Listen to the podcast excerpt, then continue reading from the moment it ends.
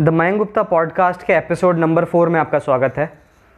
और last episode में मैंने एक बात बहुत क्लियर तरीके से कह दी कि टीचर्स गधे होते हैं। फिर मैंने आपको ये भी समझा दिया कि टीचर्स जब मैं बोलता हूँ गधे होते हैं तो एक्सेप्शंस और जनरलाइजेशन का फंडा समझना है कंटेंट और कॉन्टेक्स्ट का फंडा समझना है। सिर्फ़ अगर इतनी सी बात उठा ली जाएगी कि टीचर्स गधे होते हैं तो ऑब्वियसली बात गलत बोल रहा हूँ मैं। पर बोलना क्या चाह रहा हूँ ये समझना बहुत ज़रूरी है। तो बोलना क्या चाह रहा हूँ ये भी मैंने बताया कि मैं बात उन 80 परसेंट टीचर्स की कर रहा हूँ, उन 20 परसेंट टीचर्स की नहीं कर रहा। और सबसे अच्छी बात जो मुझे लगती है, मुझे जिस बात की खुशी होगी कि वो 80 परसेंट टीचर भी ये ऑडियो समझ, सुनकर या ये वीडियो देखकर समझ जाएँगे कि उनकी बात हो रही है और वो 20 परसेंट भी समझ जाएँगे कि इन 80 परसेंट की बात हो रही है। तो ये समझना बहुत ज़्यादा ज़रूरी है। अब जो अगली बात समझना ज़रूरी है वो क्या है? वो ये समझना ज़रूरी है कि अगर टीचर्स गधे होते हैं तो ये बात बोलकर मैंने क्या अचीव कर लिया? भाई, मैं बताना क्या चाह रहा हूँ कि टीचर्स गधे होते तो टीचर्स गधे होते तो? तो टीचर्स गधे होते तो इसका मतलब दो है। आगे तो डिटेल में मैं बात करूँगा इस बारे में। तो इसके दो मतलब ये हैं कि पहली बात, उन टीचर्स से मेरा विनम्र निवेदन है, हाथ जोड़ के निवेदन है कि टीचर्स जो आपको पता है, जिनकी आपकी बात हो रही है कि आप गधे हो, गधे मत बने रहो। और दूसरी बात, मैं उन बच्चों से बात करना चाह रहा हूँ, जिनको पता है उनके टीचर्स गधे हैं। और अगर तुम्हें ही बात पता है कि तुम्हारे टीचर्स गधे हैं तो क्या तुम ये चाहते हो कि तुम्हारा भविष्य उन गधों के हाथ में रहे जो अपना भविष्य खुद नहीं बना पाए? तो यहाँ पर एक बात समझना बहुत ज़्यादा ज़रूरी हो जाता है। तो अब आप भले ही बोल लीजिए कि मैं कुछ भी बातें कर रहा हूँ पर यहाँ पर एक बात समझना बहुत ज़रूरी है कि भाई साहब आप देखिए एक मैं आपको एक एक इंसिडेंट बताता हूँ। मैं छोटा था काफ़ी आई थिंक मैं फोर्थ फिफ्थ क्लास के आसपास की बात होगी। एंड uh, पापा के स्टूडेंट्स आते थे उनसे मिलने। और जब वो आते थे तो मिठाई का डब्बा लेकर आते थे बड़ा सा और पापा के पैर वैर छूते थे और पापा बहुत रूडली बात करते थे उनसे। वो अच्छे से बात नहीं करते थे। उन्हें इंटरेस्ट नहीं लेते थे बात करने में। आ, उनसे कोई खुद की तरफ़ से सवाल नहीं पूछते थे और कैसा रहा क्या रहा। पापा वहाँ बैठे रहते थे हूँ करते रहते थे और उनके चेहरे पे एक छिड़ दिखती थी अलग से ही। तो मैं हमेशा बोलता था यार पापा आप इतने रूड क्यों हो हर व्यक्ति से? आप इस तरीके से क्यों बात करते हो? तो एक व्यक्ति आया उस दिन पापा ने बोला ठीक है और वो मिठाई विठाई लेकर आया। पापा ने बोला मिठाई उठाओ मुझे नहीं चाहिए और जाओ। थैंक यू तो मैंने बोला यार पापा वो आपके लिए मिठाई लेकर आया है। और उसने ये बात बोली थी कि सर मैं पास पास हो गया हूँ और आ, मैं मैंने सोचा मैं मिठाई लेकर आऊँ। तो आपने मना क्यों कर दिया? एंड मेरे पापा ने उस समय मुझे बहुत बड़ी बात बताई। ही सेड बेटा ये वो लोग हैं जिन्होंने चार साल इंजीनियरिंग की कभी पढ़ाई पर ध्यान नहीं दिया कभी मेहनत नहीं की कभी कंसेप्ट क्लियर नहीं किए कभी इंटरव्यू प्रिपरेशन के ऊपर ध्यान नहीं दिया और अब कंपनीज़ आई थी और किसी कंपनी में इनका सिलेक्शन नहीं हुआ। और अब ये व्यक्ति चाहते हैं कि इनको मैं टेम्प्रेरी बेसिस पर यू you नो know, इनकी रेफरेंस दे दूँ सिफारिश कर दूँ ताकि इन्हें कॉलेज में एज एन असिस्टेंट फैकल्टी का जॉब लग जाए। ये वो लोग हैं जिनकी खुद की नौकरी नहीं लगी और अब ये चाहते हैं ये टीचर बन जाए क्योंकि इनकी नौकरी नहीं लगी है और ये बाकी लोगों को पढ़ाएँ। एक बहुत बड़ी समस्या है हमारे सिस्टम की। मैं जब अपने भी बहुत क्लोज लोगों की बात करता हूँ ना और मैं जिनको बोलता हूँ कि हैड्स ऑफ़ एज टीचर्स ये वो टीचर्स हैं जो टीचर्स बाय एक्सीडेंट हैं। ये वो लोग हैं जो यूपीएससी की एग्ज़ाम निकाल सकते थे, किसी वजह से निकाल नहीं पाए या इन्हें वो गाइडेंस नहीं मिला। ये वो लोग हैं जो शायद इंजीनियर्स बनना चाहते थे बट शायद परिस्थितियों ने अलाउ नहीं किया। ये वो लोग हैं जो ऊपर के लोग थे। एजुकेशन सिस्टम के साथ सबसे बड़ी समस्या भी तो समझिए, जो कॉम्पिटेंट आदमी है, जो कॉम्पिटेंट टीचर है, जिसके कंसेप्ट क्लियर है, जिसका कम्युनिकेशन क्लियर है, जिसका विजन क्लियर है, जिसकी वैल्यूज़ क्लियर है, जिसके पास एम्पैथी है, वो कोई दस पंद्रह हज़ार रुपए की नौकरी थोड़ी करेगा। वो जाके पढ़ाएगा, आकाश जैसे इंस्टीट्यूट्स में, वो जाकर पढ़ाएगा आईआईटी की क्लासेस में। वो लेगा दो दो तीन तीन चार चार लाख रुपए। वो पढ़ाएगा बाईजूज में अन अकेडमी में। कमाएगा मिलियंस में। क्योंकि टीचर है वो। टीचर की मतलब समझिए टीचर मतलब फ्यूचर मेकर जिसका खुद का फ्यूचर नहीं बना, वो किसका फ्यूचर बनाएगा भाई? सोचिए, मैं यहाँ पर आपको बताऊँ, अमीर कैसे बनना है? तो आपका पहला सवाल मुझसे क्या होगा? तू बताएगा मेरे को अमीर कैसे बनना है? पहले बता, अपने अकाउंट में कितने पैसे हैं? पर यहीं पर अगर आपको Warren Buffett Bill Gates Ratan Tata ये बताने बैठेंगे कि अमीर कैसे बनना है, आप ऐसे कान खोल के बैठ जाएँगे। तो क्यों करेंगे?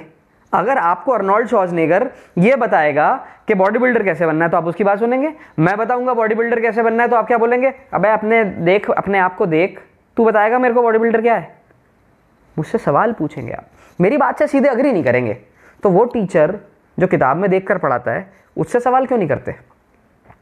वो टीचर्स जो आपसे ये बोलते हैं आप उनसे कोई सवाल पूछते हो। अक्सर होता था ये मेरी क्लास में कि किसी बच्चे ने अगर कोई भी सब्जेक्ट से या टॉपिक से थोड़ा सा इधर उधर का सवाल पूछ लिया कि सर ए, ये कौन सा सवाल है?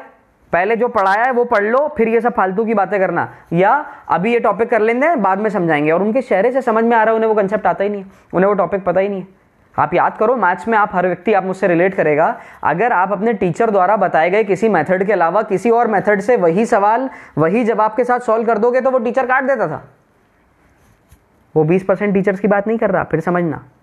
बात कर रहा हूँ अस्सी परसेंट टीचर्स की। और उन टीचर्स का कंसेप्ट क्या रहता था? जैसे बता रहे, वैसे करो, अपना दिमाग मत लगाओ। तुम चाहते हो तुम्हारा दिमाग लगाएँ, जो तुमने खुद अपने कभी जीवन में नहीं लगाया।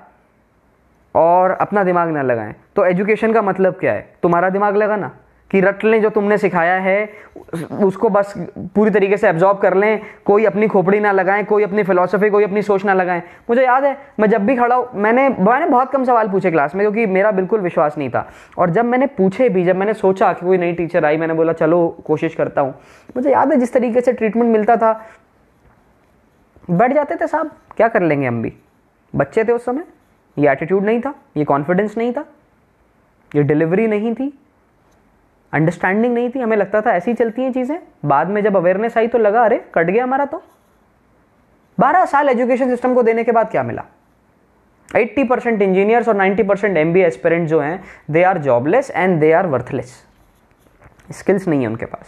ये मेरे पॉडकास्ट का मेन मुद्दा रहेगा। ये जब मैं एक बार कॉन्टेक्ट सेट कर लूँ, आगे मैं बात करूँगा जब मैं सेल्फ डेवलपमेंट पर आऊँगा स्टूडेंट्स के। मैं दोनों तरफ़ से बात करूँगा। अभी आप क्या, अभी आपको क्या लग रहा है कि मैं तो टीचर्स की बुराई कर रहा हूँ? हेट स्टेटमेंट्स है। नहीं भाई आई डोंट हेट इतनी हेट मिली है कि हेट करना बंद कर दिया। आई डोंट जज anyone all I am trying to say is this is my personal experience आप देखिए, मैं बड़े बड़े स्कूलों की या गवर्नमेंट स्कूलों की बात कर ही नहीं रहा, क्योंकि ना तो मैं बड़े बड़े स्कूलों में गया हूँ, ना तो मैं गवर्नमेंट स्कूल में गया हूँ। मैं तो बात कर रहा हूँ उन स्कूलों में, जिन स्कूलों में मैं पढ़ा हूँ और उन टीचर्स की, जिन टीचर से मैं पढ़ा हूँ तो अगर आप में से कोई बोलेगा, तुम्हें ये बोलने का अधिकार नहीं है, तुम गलत बोल रहे हो, माफ़ी मांगो, मैं बोलता हूँ, नहीं मांगूँगा, ना बोलूँगा, क्यों? क्योंकि मैं सिर्फ़ अपना एक्सपीरियंस शेयर कर रहा हूँ। अगर आप मेरे से बात बोलेंगे, सारे टीचर्स ऐसे नहीं होते तो मैं अग्री करूँगा। अगर आप मुझसे ये बोलेंगे कि ये बात करने का तरीका नहीं होता तो मैं अग्री करूँगा। पर बात करने का तरीका तो वो भी नहीं था जो मुझसे किया गया। उसके लिए आप क्या करोगे? मैं सिर्फ़ वो बोल रहा हूँ जो मैंने महसूस किया, और मैं आपको एक बात बता दूँ, आप किसी का एक्सपीरियंस नहीं काट सकते। अगर आप ये बात बोलोगे, मेरे टीचर्स ऐसे नहीं थे तो मैं आपसे डिसअग्री नहीं करूँगा। तो जब मैं ये बोलता हूँ कि मेरे टीचर्स ऐसे थे तो आपको मुझसे डिसअग्री करने का अधिकार नहीं है, क्योंकि मैं अपना एक्सपीरियंस बता रहा हूँ। मैं आपको ये नहीं बता रहा कि क्या होना चाहिए था, क्या नहीं होना चाहिए था, वो मेरे ओपिनियंस है। आप उससे अग्री करो डिसअग्री करो, मानो, नहीं मानो, आपकी मर्ज़ी है। पर एक बात समझ लीजिए, जो मेरे एक्सपीरियंस है, वो मेरे एक्सपीरियंस है। जैसे आपके एक्सपीरियंस सही हैं क्योंकि वो आपके एक्सपीरियंस है, ऐसे ही मेरे एक्सपीरियंस भी सही हैं क्योंकि वो मेरे एक्सपीरियंस है। बेहतरीन टीचर्स मिले। आने वाले टाइम में जब मैं और पॉडकास्ट बनाऊँगा तो मैं टीचर्स ट्रेनिंग पर स्पेशली बात करूँगा। मैं बात करूँगा कि किस तरीके से टीचर्स को समझना है स्टूडेंट्स को, और मैं बात करूँगा टीचर्स के ग्रोथ के बारे में भी। अगर आप 10 साल 15 साल एक ही स्कूल में हैं, एक ही सब्जेक्ट पढ़ा रहे हैं, एक ही किताब पढ़ा रहे हैं तो बंद कर दीजिए ये बताना कि आपको 15 साल का एक्सपीरियंस है, क्योंकि 15 साल से तो आप एक ही किताब पढ़ा रहे हैं, एक ही किताब में एक ही सवाल कर रहे हैं। तो आपने पहले साल, दूसरे साल, तीसरे साल तो मेहनत की होगी। पर धीरे धीरे धीरे धीरे आपको आ गई होंगी चीज़ें। और जब आपको वो चीज़ें आ गई तो आप अपने कंफर्ट जोन में आ गए। तो कंफर्ट जोन के एक्सपीरियंस को गिनना है क्या? मैं पंद्रह साल से मैच पढ़ा रहा हूँ तो क्या करूँ मैं? पंद्रह साल से मैच पढ़ा रहे हो? तुम एक मैच पंद्रह साल से पढ़ा रहे हो, तुम पंद्रह साल से मैच नहीं पढ़ा रहे। तुम कोई नई चीज़ नहीं पढ़ा रहे। तुमने नए रिसर्च नहीं किए, तुमने मेथोलॉजीज नहीं पढ़ी, तुमने ये नहीं देखा कि मैच में क्या रिसर्च हो रहा है, कौन से नए फॉर्मुलेज हैं। तुमने कभी वैदिक मैच अप्लाई करके अपनी क्लास में नहीं कर दिया। तुमने कोई नए नए कंसेप्ट बनाकर चीज़ों को सिंप्लीफाई नहीं कर दिया। अगर किताब में टू प्लस टू फोर है तो उसमें तुमने क्या कर लिया? मुझे ये बताओ कि तुमसे मैच पढ़ने के बाद कितने लोगों को मैच में मज़ा आने लग गया। मुझे ये बताओ, तुमसे मैच पढ़ने के बाद कितने लोगों ने होमवर्क करना चालू कर दिया। जो होमवर्क कर कर आते थे, वो अच्छे थे, जो नहीं कर कर आते थे, वो गधे थे, उन्होंने तुमने क्लास से बाहर निकाल दिया तो ठीक है। तुमने क्या किया? तुमने सिर्फ़ टैग लगाया। और अगर तुम ऐसे नहीं थे तो मुबारक हो, तुम्हारी बात नहीं हो रही। समझ रहे हैं किन की बात हो रही है। समझदार हैं आप।